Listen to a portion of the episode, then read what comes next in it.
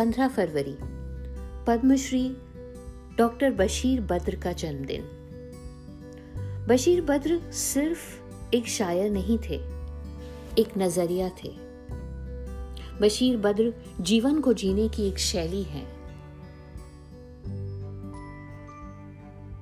हम में से वो लोग जो अगर उर्दू को बहुत अच्छी तरह नहीं भी समझते, पर गज़ल और शेर व शायरी के शौकीन हैं। बहुत सरल भाषा में अपनी बात, अपने भाव और एहसास को आम आदमी तक पहुँचा देना एक बड़ी कला है। और बशीर साहब में प्रतिभा कूट कूट कर भरी है। गज़ल को लोकप्रिय बनाने में बशीर का नाम अगली पंक्तियों में शुमार है।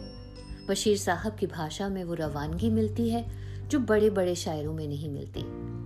बशीर साहब कठिन भाषा के इस्तेमाल से बचते थे और यह भी कहा करते थे कि फारसी और उर्दू के इस्तेमाल भर से सिर्फ़ शायरी गज़ल नहीं बनती, बल्कि ज़मीनी भाषा यानी आम आदमी को ज़ुबान जो बोलता है, जिसमें वो बातें करता है, उसी में गज़ल या शायरी भी सुनना पढ़ना पसंद करता है।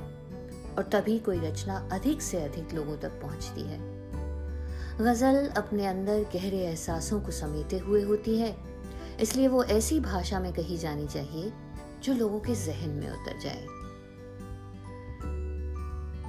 देश और दुनिया को इस नज़रिए से देखने वाले शायर, डॉक्टर बशीर बद्र, सिर्फ़ एक शायर नहीं है, एक नज़रिया है, भाव है, विचार है।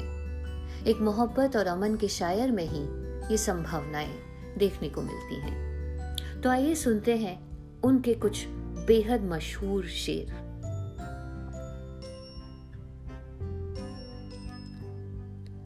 आँखों में रहा दिल में उतर कर नहीं देखा।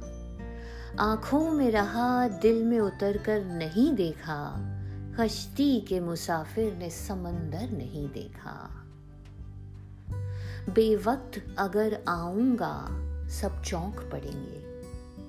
बेवक्त अगर आऊँगा, सब चौंक पड़ेंगे। एक उम्र हुई, दिन में कभी घर नहीं देखा। एक उम्र हुई, घर में कभी दिन में घर नहीं देखा। जिस दिन से चला हूँ, मेरी मंजिल पे नज़र है। जिस दिन से चला हूँ, मेरी मंजिल पे नज़र है। आँखों ने कभी मील का पत्थर नहीं देखा। आँखों ने कभी मील का पत्थर नहीं देखा। ये फूल मुझे कोई विरासत में मिले हैं। ये फूल मुझे कोई विरासत में मिले हैं। तुमने मेरा कांटो भरा बिस्तर नहीं देखा।